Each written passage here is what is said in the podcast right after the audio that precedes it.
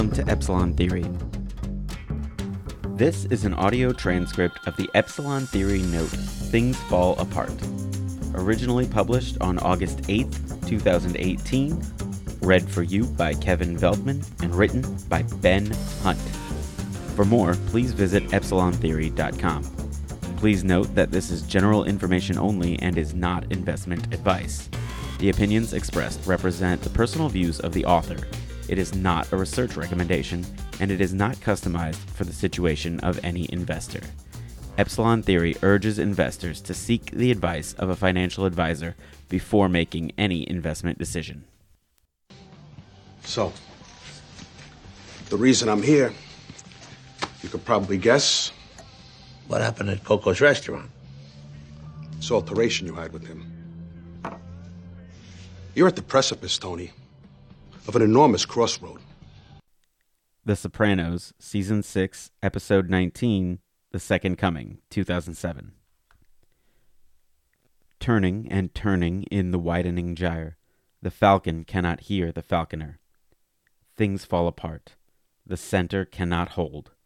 Mere anarchy is loosed upon the world. The blood dimmed tide is loosed, and everywhere the ceremony of innocence is drowned. The best lack all conviction, while the worst are full of passionate intensity. W.B. Yeats, The Second Coming, 1919. The oldest man in the village was telling two other men, when they came to visit him, that the punishment for breaking the peace of Ani had become very mild in their clan. It has not always been so, he said. My father told me that he had been told that in the past a man who broke the peace was dragged on the ground through the village until he died.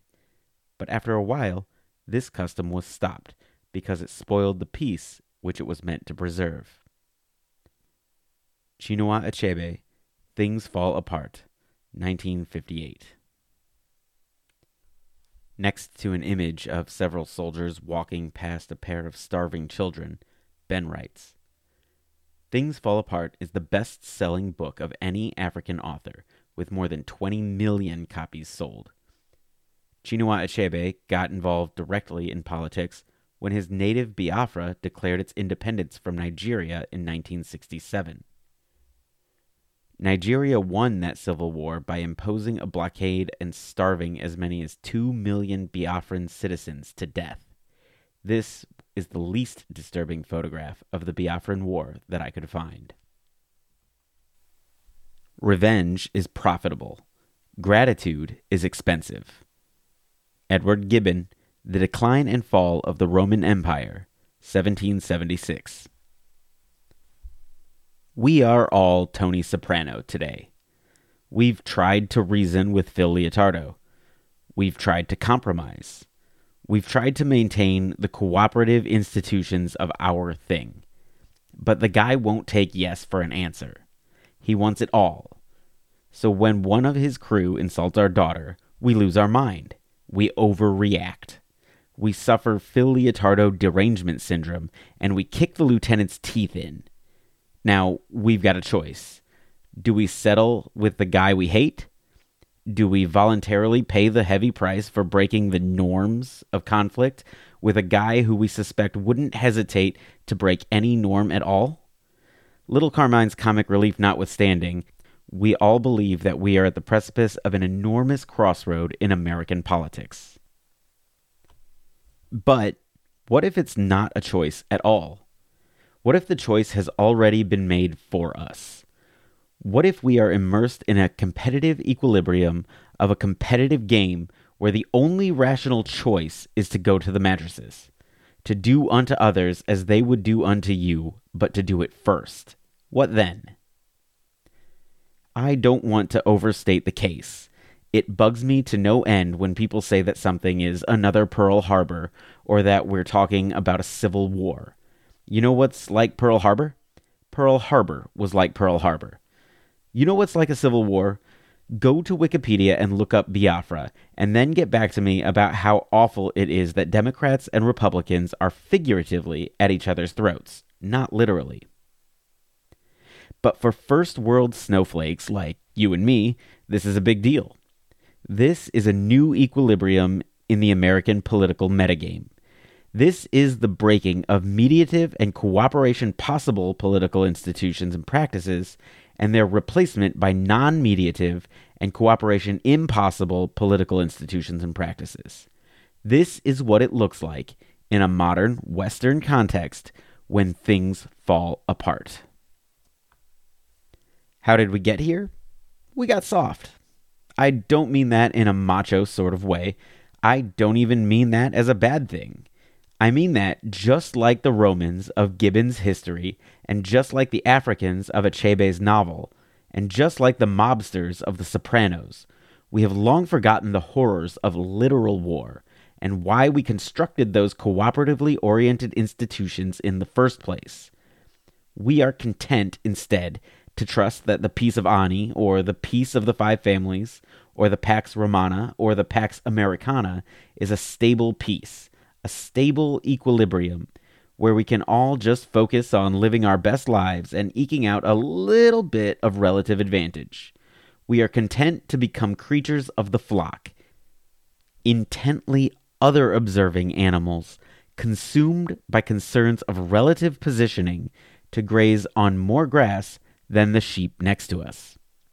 Besides, it's so wearying to maintain the actual intent of the old institutions, to mean it when you swear an oath to a constitution or a god or a chief, and not just see it as an empty ritual that must be observed before getting the keys to the car.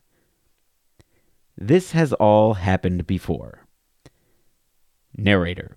And so it came to pass that in the late days of empire, both Rome and America waged remote control wars through vassal states and provincial citizens, wars that were no longer debated by the Senate, but were announced by administrative fiat, alongside a schedule of entertaining games and pleasing economic distributions.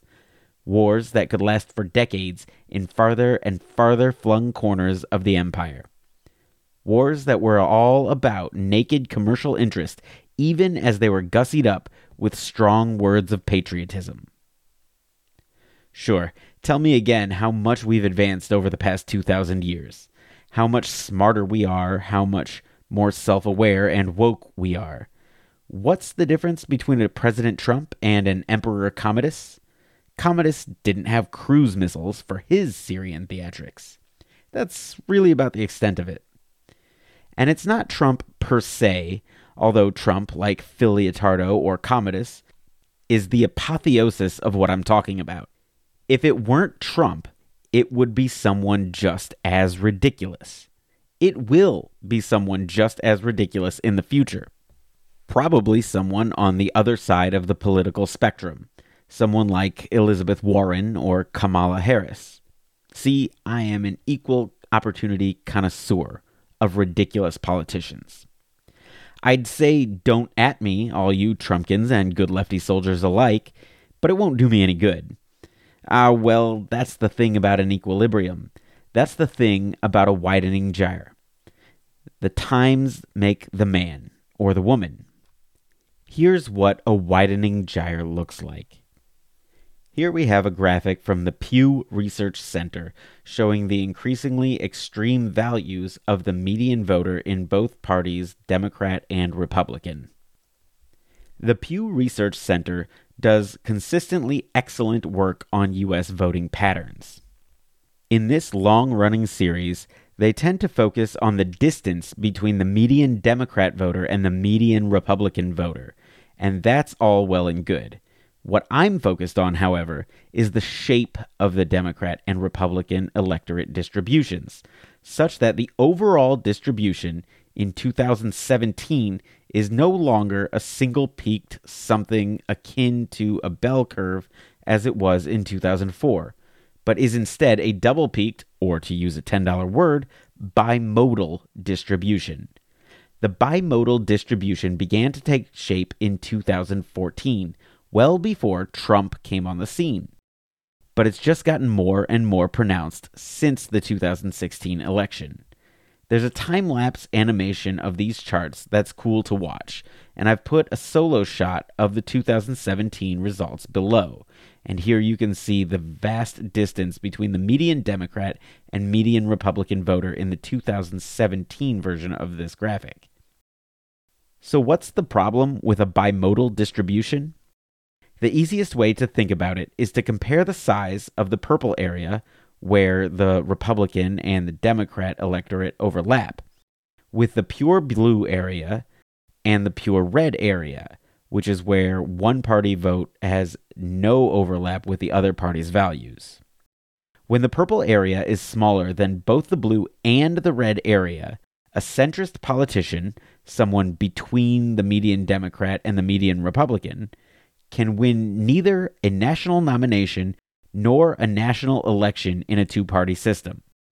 For any centrist candidate or policy, there exists a winning majority of voters on both the left and the right who will favor a competing candidate or policy on both the left and the right.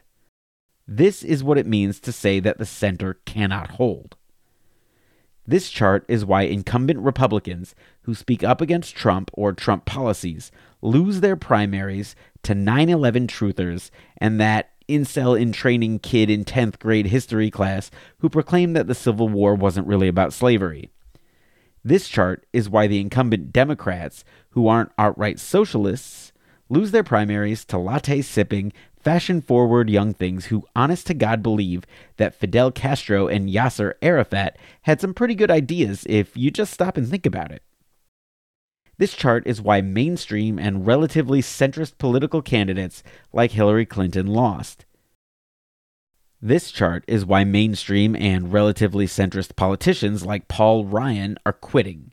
And yes, this chart is why I will get angry emails saying, How dare you call that devil incarnate, Hillary Clinton or Paul Ryan, mainstream and relatively centrist? And also emails saying, Good riddance to that mainstream and relatively centrist, Clinton or Ryan. Good times. If you're an incumbent centrist politician, somewhere to the left of your median voter if you're a Republican, and somewhere to the right of your median voter if you're a Democrat, you have exactly two choices. You remain silent and just go with the party flow, clinging on for dear life against primary challengers, holding your nose at the party excesses, apologizing to your donors and your spouse in private, and hoping that one day the party comes back to you. You tell yourself, après moi, la deluge, or in English, Sweet Jesus, have you seen the racist moron slash lunatic communist who would take my place if I quit? And you've got a big enough ego to believe that sort of excuse as you slowly sell your soul. Or you quit. That's it. Those are your options. I guess there are variations on number two where you can either rage quit, like Jeff Flake, if your constituency is an eternal Trumpland desert or slink quit, like Paul Ryan, if your moderate constituency at least gives you a chance for a political comeback one day. But those are your only options.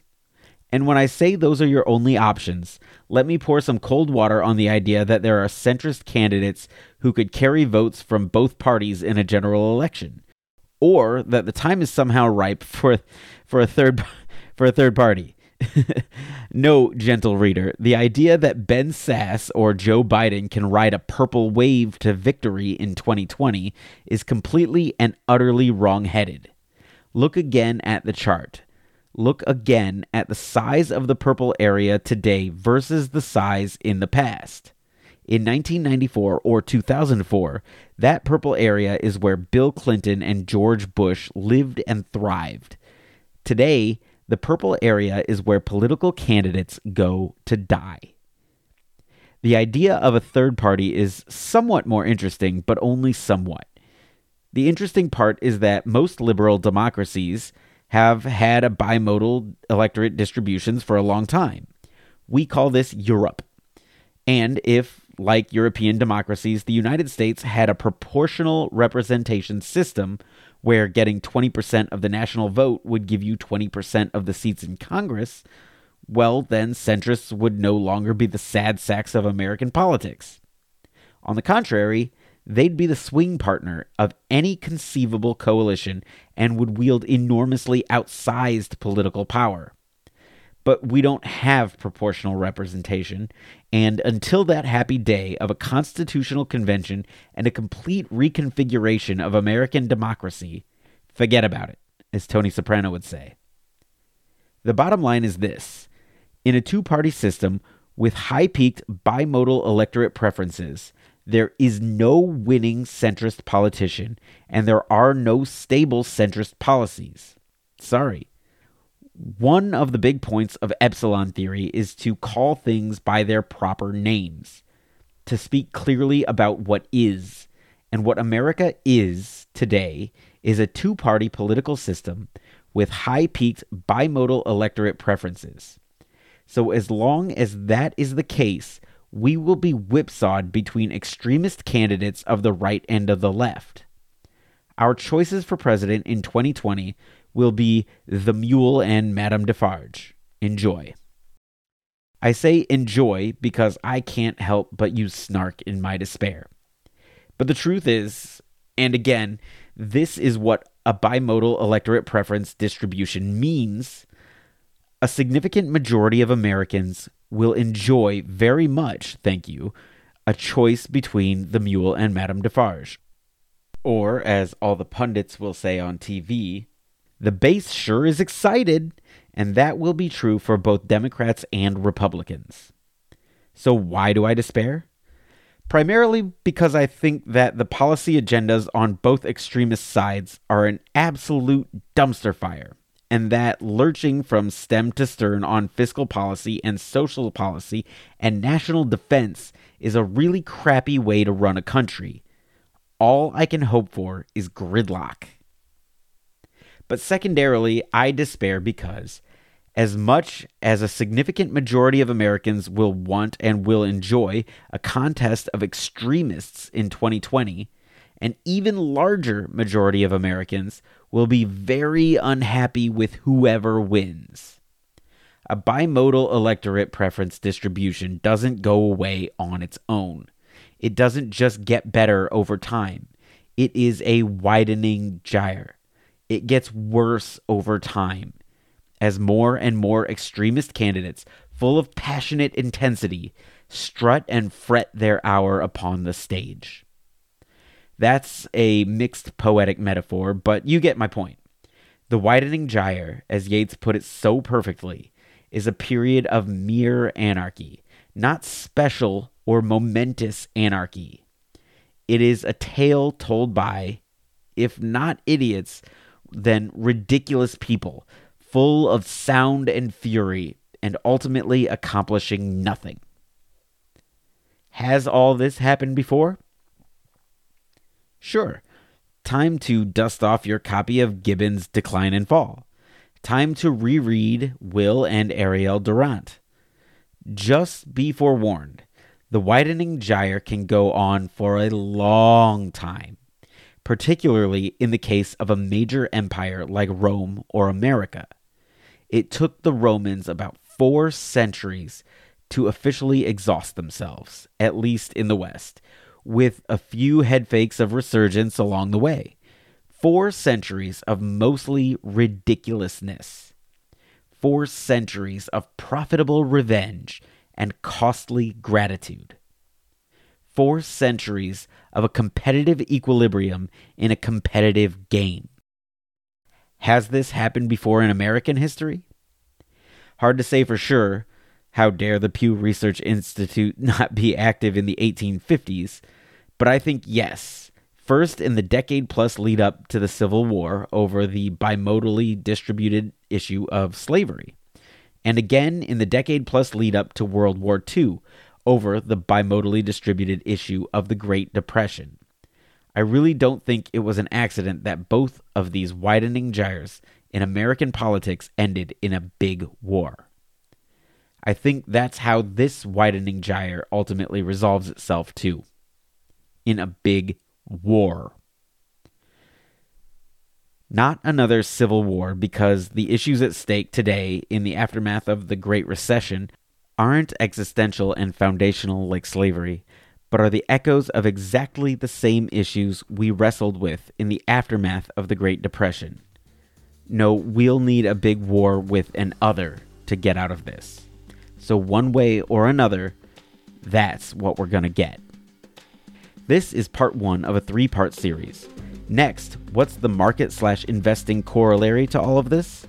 Because there is one.